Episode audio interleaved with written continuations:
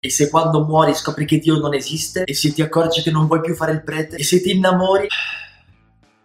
Ogni mattina nella chiesa, come sorge il sole, un prete si sveglia e sa che dovrà rispondere a domande del genere, altrimenti verrà tormentato tutto il giorno da chi gli chiede insistentemente queste cose. Guarda, mia nonna ti risponderebbe così: Se Dio mi avesse messo le ruote, sarei una carriola che non ho mai capito cosa volessi intendere esattamente, però di sicuro rende l'idea. Ma scusa, e se ti cade il telefono nuovo? E se ti lascia la ragazza? E se scoppia la guerra? Eh. Nem, su! Se ragioni così, non combini niente della vita, eh. Non perché non sei capace, ma perché ti perdi tutte le occasioni.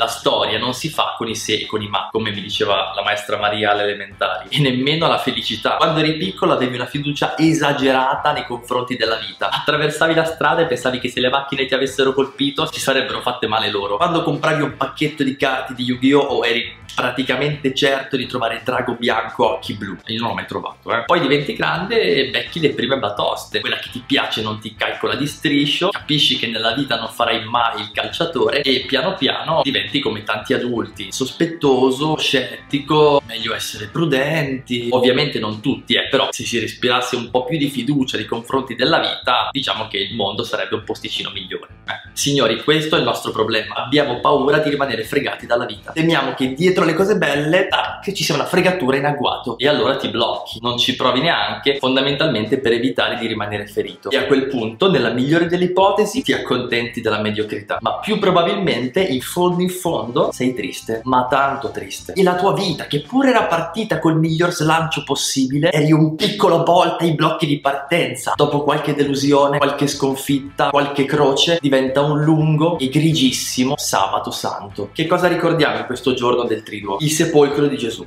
Dopo essere stato crocifisso e ucciso, un casino, i discepoli scappano, Pietro lo rinnega, Giuda si impicca, si squarcia il velo del tempio, terremoto, buio su tutta la terra. Gesù viene deposto dalla croce e portato in un sepolcro scavato nella roccia. Ci mettono davanti una grande pietra, la sigillano, in modo che se anche fosse risuscitato, come aveva detto, non ce l'avrebbe fatta ad uscire. E proprio proprio per essere sicuri mettono pure un picchetto di guardie lì davanti a controllare.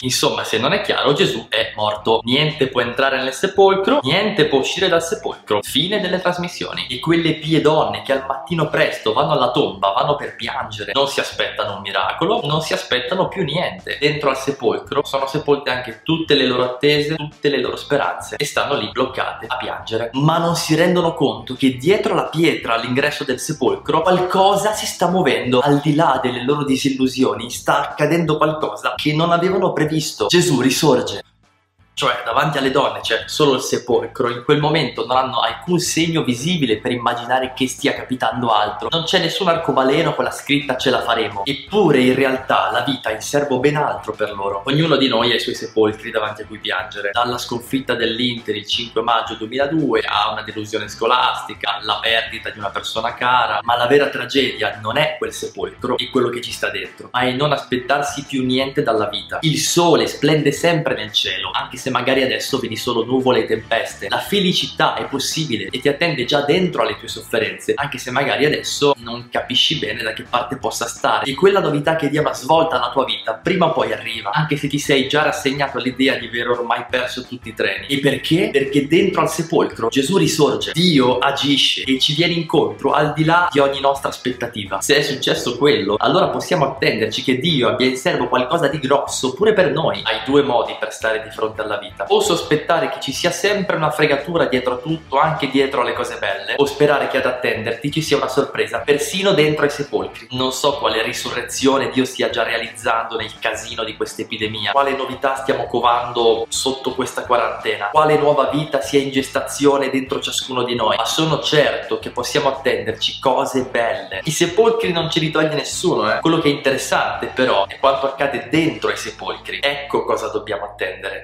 Insomma, come dice un noto teologo contemporaneo, il meglio deve ancora venire.